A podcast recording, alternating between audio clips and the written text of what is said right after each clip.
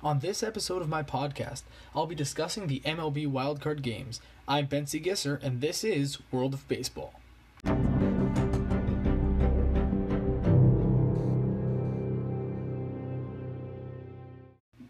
It is an exciting time in baseball right now. Episode 6 of my podcast is here, and that's the exciting thing. No, but seriously, it is the wildcard games. The NL wildcard was last night, the AL wildcard is going on right now as I speak here in the basement of my home. It is the Tampa Bay Rays and the Oakland Athletics, and the current score between those teams is 4 to 1 Tampa Bay. Tampa Bay got on the board in this wildcard game from my p- favorite player in history, Yandy Diaz. He played in Columbus for the Clippers last year, and I actually got to know him from going to the games. Yandy Diaz is one of my favorite players in the league, and he hit a leadoff home run and he hit another one a couple innings later. But in between that, Avisail Garcia hit a two-run home run. So it's been the bats for the Tampa Bay Rays and the long ball that has propelled them to a 4-1 lead as I speak. So that's going on right now. But as I was saying, it's an exciting time in baseball. The Washington Nationals actually won something in the playoffs. They won a game. They won the wild card game last night on a Juan Soto bases loaded single, which was misplayed by the right fielder Trent Grisham, which ended up clearing the bases and allowing for a Washington Nationals victory. Soto was out on the play trying to go for third, but he did not mind, and nor did any of the fans in Washington, as that propelled the Nationals to a huge win, a win in a playoff wild card game, which will set them up to play the most formidable team in the league, in my opinion, the Los Angeles Dodgers. So good luck there. I am rooting for the Nationals because my Cleveland Indians did not make the playoffs. Sadly, I was very disappointed to see them just totally crumple and collapse at the end of the season, getting swept by the White Sox and then by the Nationals. Just embarrassing on the Cleveland Indians' behalf. I will be talking in a future podcast about what I think the ramifications of this loss are and what the Indians are doing with their offseason. I did just see today, as a quick point, that they do plan to pick up Corey Kluber's option. His, I think he has a one-year option, but they are expected to decline Kipnis and Otero's options, but to keep Kluber for another year, which is interesting. Honestly, maybe they'll trade him. I have no idea what they're going to do with Corey Kluber. We'll see if they can get some value for him or if they'll keep him and try and start him. I think personally that the Indians' future rotation is set. I like the way their rotation looks, and I would say, hey, look, you've got Carrasco maybe coming back into the rotation, but that's all you give. Carrasco and that's all. Trade Kluber, get a bunch of prospects. Right now, it's trying to maybe turn the tables for the Indians. Maybe look towards a small rebuild or a rebuild on the fly before turning and winning because we all knew that they really did not have a chance at the World Series this year. Sadly, it was a hard year for me to watch. A team that competed for the last three years and this year just did not have it. A lot of struggles of the season. Cleveland Indians eliminated, but I'm going for the Nationals instead. As I mentioned, I was born in Montreal. The Nationals used to be the Expos, and so now I'm a Nationals fan, I guess, for the playoffs. I love Trea Turner. He's one of my favorite players in the league, and he had a home run last night, so I was very happy about that. And they won. They won in brilliant in brilliant fashion. They played a great game. They set it up beautifully. Talking about the wild card game, Max Scherzer comes out there and gives up two home runs. He gave up one to Yasmani Grandal, and who, by the way, had a phenomenal season. We'll Check him out last year playing in Milwaukee. He did. He had a phenomenal year. And Eric Thames also homered. Eric Thames came from Korea about two years ago. Struggled earlier this year, but kind of heated up towards the end of the year. And Eric Thames hit a massive two-run shot, I believe, which made the score 3-1 in fa- or 3-0 in favor of the Brewers. Trea Turner obviously hit a solo shot, and then the bases clearing misplay on the single from the 20-year-old Juan Soto, a young 20-year-old 20-year-old faced the best reliever in the league in Josh Hader and hit a bullet single in a right field, which was ultimately misplayed, and that was the game. So, looking at that strategically, the Washington Nationals did a great job with their pitching strategically. They put in Scherzer. I think Scherzer pitched five. I'm actually going to check that right now because I do happen to have the box score right here. Well, I don't happen to have it. I put it in. He pitched five innings. He um, gave up four hits, three runs. All three were earned and walked three. So he did not have a Scherzer-like performance. Max Scherzer does not usually give up three runs in five innings, but he did. His ERA in that game was 540. But what they did was they brought out Stephen Strasburg for three innings, and then and then um, Daniel Hudson for the last inning, and he got the save ultimately. And that was just great strategic pitching because the Nationals bullpen has been their weakness all season long, but they have another starter with phenomenal ace ace abilities. And if it's a must-win game like the wild card, why not put him in? Why not go all in? And it really paid off. Stephen Strasburg came in and absolutely dominated. Gave up two hits, um, struck out four. That was that was just really, really, really impressive to me to see Stephen Strasburg come in after Scherzer, well managed by the Washington Nationals. Uh, manager, I think it's Dave Martinez who managed the Nationals currently. He had some problems with his heart or something, but he has returned to prime form as a manager and won them a wild card game. So that was a great win for the Nationals. Definitely a feel good win for them. Maybe they'll come with some momentum and give the Dodgers a run for their money. I highly doubt it. As I said, I think the Dodgers are the World Series champions this year. That's my opinion. Um, we'll see how it turns out though. If you check out the podcast titled Astros or Dodgers, that's episode four. I had a guest, Dove Myers, on that podcast you guys can check that out where you'll hear my World Series predictions, what I predicted in the wild card, and how well I am doing on that. So that was that game. Pretty interesting game to watch. I enjoyed it. I like seeing good pitching. I like seeing Strasburg come out of the bullpen after Scherzer. That was impressive. And I really, really, really like to see a guy like Juan Soto hit a single off of Josh Hader. Josh Hader is known to be one of the best relievers in the league and he still got a hit off him, which is just like it's baseball. It's one of the reasons I love baseball is because really anything can happen. You would never really expect for a 20 year old kid to get up with the bases loaded even against a guy like Josh Hader who's been dominant all season long and all of last year and just rip an RBI single and then obviously the guy who's replacing their MVP who and their MVP Christian Yelich who's out with an injury in right field happens to boot the ball happens to make a misplay on the ball and that won them the game. That was that was an interesting game for me to watch. I enjoyed it tremendously. That is the NL wild card. That's my take on it. Washington Nationals, I predicted them to win it, and I hope they continue. I do want to quickly talk about actually something that I just thought of the Anthony Rendon situation. He ended up walking, but I think Rendon missed on a really good pitch. This is like a small tidbit. Anthony Rendon got a beautiful pitch. He got a 3 1 fastball right down the middle, swung at it, and fouled it off. It was a pitch that he, at any other point in the year, would have hit a home run off of. Rendon has been great all year, had a bad, bad night last night, but ended up being the winning run because of that walk that Hader dealt to him. I'd be nervous facing Rendon. Also, I'd probably walk him if I was Josh Hader to face Juan Soto. But that was just how it was. Rendon missed a fastball, but that's such a small, small misplay in a game that was so good for the Washington Nationals. A little bit of luck going their way with the Zimmerman bloop single into center field on a broken bat. That's just as lucky as it gets. That's as lucky as it gets, and it looked really good, and it set him up for a really solid inning, which ultimately went to the win. Okay, I'm done talking about the NL wildcard. As you can see, I really, really enjoyed that game.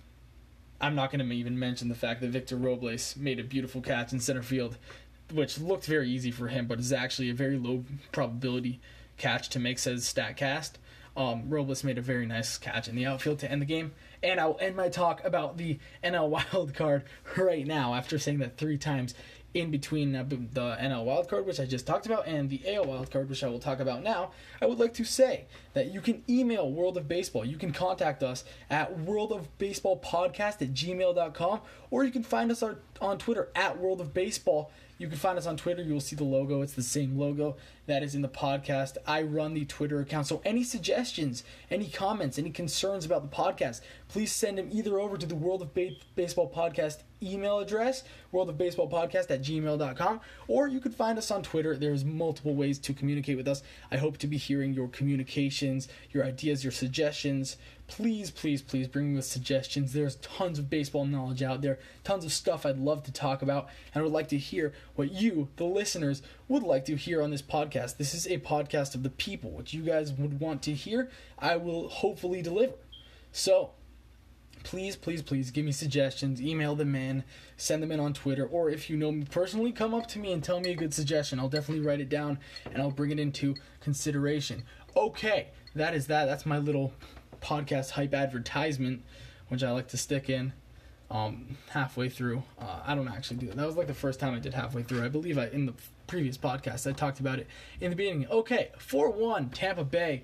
Currently, um, we've seen as I mentioned at the beginning of the podcast, four home runs are responsible for all of Tampa Bay's runs this game. Two of them from my favorite guy, Yandy Diaz. Yandy Diaz was an anomaly of a hitter when he was in Cleveland because if you see the guy, you will notice that he looks more muscular than some of the guys at the Arnold contest. The guy comes in and he's about 6'3, 6'4, and jacked.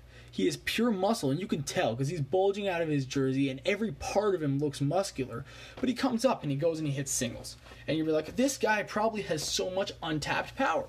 He barely hit homers in the minors, and when he came up with the Indians last year, he batted like 310 or something, but he did not hit that many home runs. He did not seem like a home run type guy, and everyone was surprised by that because you see him standing there and he's humongous. He's absolutely giant. I can't even think of a player in the MLB right now that I could compare him to in terms of just pure muscle. He kind of looks like Judge, but a little more squat and way more muscular than Aaron Judge. Also, it's like maybe like a Giancarlo Stanton type look. You guys know what Yandy Diaz looks like. If you don't, you could look up pictures of Yandy Diaz on the internet or watch some of his highlights. There are plenty of them out there. He's a solid baseball player. So he got traded from the Indians. He plays for the Rays now, and that was in the trade for Jake Bauers, a trade that I hated. I did not want to see Yandy go. First of all, because I love Yandy Diaz and I I met him personally, and you always have an affection for a player who you meet personally. That's just the way it goes. But they traded a guy who had so much power upside and already an advanced hit tool for a guy like Jake Bauers, who, yes, he can defend fairly well at first base and he can play the outfield also, and he has a pretty solid bat, but it didn't turn out. He was a left handed bat and he did not hit well. He ended up getting sent down when the Indians acquired Puig at the trade deadline. He did not have a good year, and I think it was a trade that the Indians lost out on because the Indians may not have even needed to trade for Yasiel Puig if they had kept Yandy Diaz. Yandy Diaz this year, his power finally fit in, and he end up he ended up hitting about 20 home runs, and he's hit two in this game in a wild card game. And he's not with the Indians playing in that wild card game, and that's just a disappointing trade to me. I don't see any upside in that deal whatsoever for the Indians. I think they lost out on a really good player who they developed themselves, all the way from the, from, I believe it was the Dominican Academy, where they signed him out of. Yandy Diaz came and he was through the system on the Cleveland Indians and he came up as a top Indians prospect and he played in the major leagues and did not disappoint last year. But they gave him up for a guy like Jake Bauers, who has basically turned into a irrelevant quadruple A outfielder that the Indians use because they didn't really have anyone better to use. That's a little harsh on Jake Bauers, but it was a disappointing season for him, and I think it's like kind of like uh, a microcosm for the Cleveland Indians season. You see, like they have so much potential. This Yandy Diaz trade, and they trade it for mediocrity. They trade it. They try and play it safe. They take a guy who's proven himself in the major league level. Jake Bauers hit all right at the major league level, and they were like, okay, whatever. We're gonna throw away this upside and take Jake Bauer. Trade I disapprove of very, very much. If you look at the Rays game right now, four to one. I'm in favor of Tampa Bay still. Jurickson Profar's on first with one out. Charlie Morton still in the game. Charlie Morton, what a guy. Charlie Morton was not that great, if I recall correctly, with Houston. He was not that good. He was okay, but he was never insane. He comes to Tampa Bay this year and just settles in. Tampa Bay and I think I should maybe dedicate a whole podcast to this, has a way of taking guys with raw talents and developing them into really, really solid tactical hitters. You look at the Wendell brothers, who they developed. Yandy Diaz continues his development in Tampa Bay and did a great job there. They took Matt Duffy, who's kind of a veteran, but they made him into a better hitter than he was. Austin Meadows was mediocre with Pittsburgh, and now he's an all star. Travis d'Arnaud from the New York Mets was injured for three years, could not hit for his life when he returned, and now he's with Tampa Bay and he's hitting the ball like one of the best catchers in the game. And their top prospect, Wander Franco, is not even up in the bigs yet. So they're expecting a shortstop prospect or a middle infield prospect. I'm not 100% sure which position Wander Franco plays. But they'll he'll be coming up next year almost 100%. And this Rays team is just looking better and better and better. And I got to give it to the Tampa Bay Rays. They've done something very well. They've done something very right in having three solid, solid Cy Young type starting pitchers in their rotation and having a bunch of young guys who can hit the ball. I forgot to mention Nate Lowe. Nate Lowe, a potential rookie of the year candidate this year, was pretty solid all year long. He did get injured though, so they have they have a multitude, a plethora of talent in, in their system. They have a plethora of talent on the big league level now. And and Tampa Bay, they've done everything right. They if they win this game, they really deserve to win this game. They've acquired the best hitters. They took Avisail Garcia, who hit a two-run home run tonight. Um, they signed him to a one-year contract at in last offseason. So they've had him for a year and they did not expect him to be this good. But look what he's done. He's a key contributor in this game right now. Avisail Garcia, someone who did not who was not expected to do anything great this year, has done something really well in this wild card game as well as throughout the season. It's just Tampa Bay. They've done a really, really good job. If they had fan support, they'd be very well off in Tampa Bay because this team, a lot of cities would pay, pay a lot of money to see a team like this play in their ballpark. Big cities would love to have a team with this caliber, with this young excitement going on, and all these players coming up and doing great things. Every guy who they call up does something great. They remind me of the LA Dodgers in that sense, where they really just call guys up who make immediate impact. It's not like these guys come up. This is kind of an Indians problem, besides with Oscar Mercado. Guys come up and they bat 130 or like 178 in Yu Chang's case, and they were so good in the minor leagues, and they play all these different positions.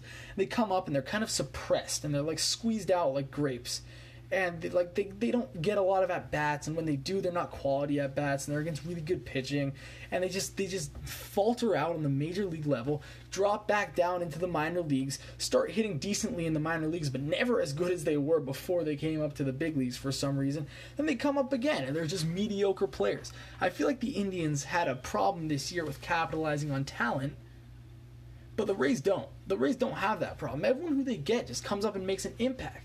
And the Indians, I haven't really, really seen that. Maybe it's because they have so many veterans on one year minor league deals like Adam Rosales and like Ryan Flaherty and it was Brandon Barnes and Trayce Thompson, all these guys, they get called up first and get more at bats than these young outfielders and infielders do. But in terms of offensive production immediately for the Indians, their minor league prospects have not done a great job. Yu Chang didn't do a great job. Bobby Bradley did a horrible job in the major leagues this year. Andrew Velazquez came up and I think reached base once and happened. I think it was on a walk. He didn't even get a hit. Happened to score, and they brought up Ryan Flaherty, who reached base twice in his tender with the Indians this year. So not impressive for Ryan Flaherty, and the Indians have had a problem with that. They have not had a problem with pitching. I think if you put the Cleveland Indians pitching development and the Tampa Bay Rays quality hitting development on the same team, if you combine those two teams' aspects, you would have a perennial World Series contender. I say that because the Indians develop pitchers really, really well, and the Rays have developed a bunch of really solid hitters. Not to mention the fact that they've also developed pitchers decently well, but the hitters have been their their thing, their go-to. They've developed a bunch of really, really, really good hitters, and it's been impressive. So I think the Rays are going to end up winning this game. It's the end of the fourth inning, but I think Tampa Bay hangs on. Morton's pitching very, very well right now as well as they, they still have Snell and Glasnow who are available to come in in relief. We'll see if they do something similar to what the uh, Washington Nationals did last night and bringing in their starter, their other solid starter, and um, Stephen Strasburg. We'll see if they do that with a uh, Glasnow or with Blake Snell, or if they resort to their bullpen, which has not been awful. We will see. I'm currently, you guys will probably know by the time you listen to this podcast what they end up doing. These are my thoughts on this game. I do think Tampa Bay wins this wild card game, and I think they will set up and play against the I think number one seed Houston Astros, where they'll probably lose because it's very, very hard to beat a team like the Houston Astros. But we'll see. Maybe Tampa Bay puts on a good run. These two wildcard teams, the Tampa Bay Rays, who I think are going to win this game, and the Washington Nationals, who already won this game, are both teams with like a bunch of upside from young talent and a bunch of segments of their team, like both of their teams' hittings, basically, that uh, that can really like surprise us. We'll see. I would love to see one of the big championship contenders, one of the big juggernauts like the like the Yankees, Astros, or Dodgers to be overthrown by one of these kind of small ball situational teams that were developed with very little money, just good scouting, good player development, coordination. We'll see how it turns out. So that will conclude podcast episode number six. I hope you guys enjoyed. I hope you guys continue to listen to these podcasts. Again, any suggestions, comments, or concerns about the com about the podcast can be tweeted to us or sent to us on Twitter. I don't know exactly how you call that on Twitter at World of Baseball on Twitter or at the World of Baseball Gmail account, which is World of Baseball Podcast at gmail.com. I hope you guys have a good day, afternoon, evening, or night, wherever you are. This is Ben C. Gisser signing out.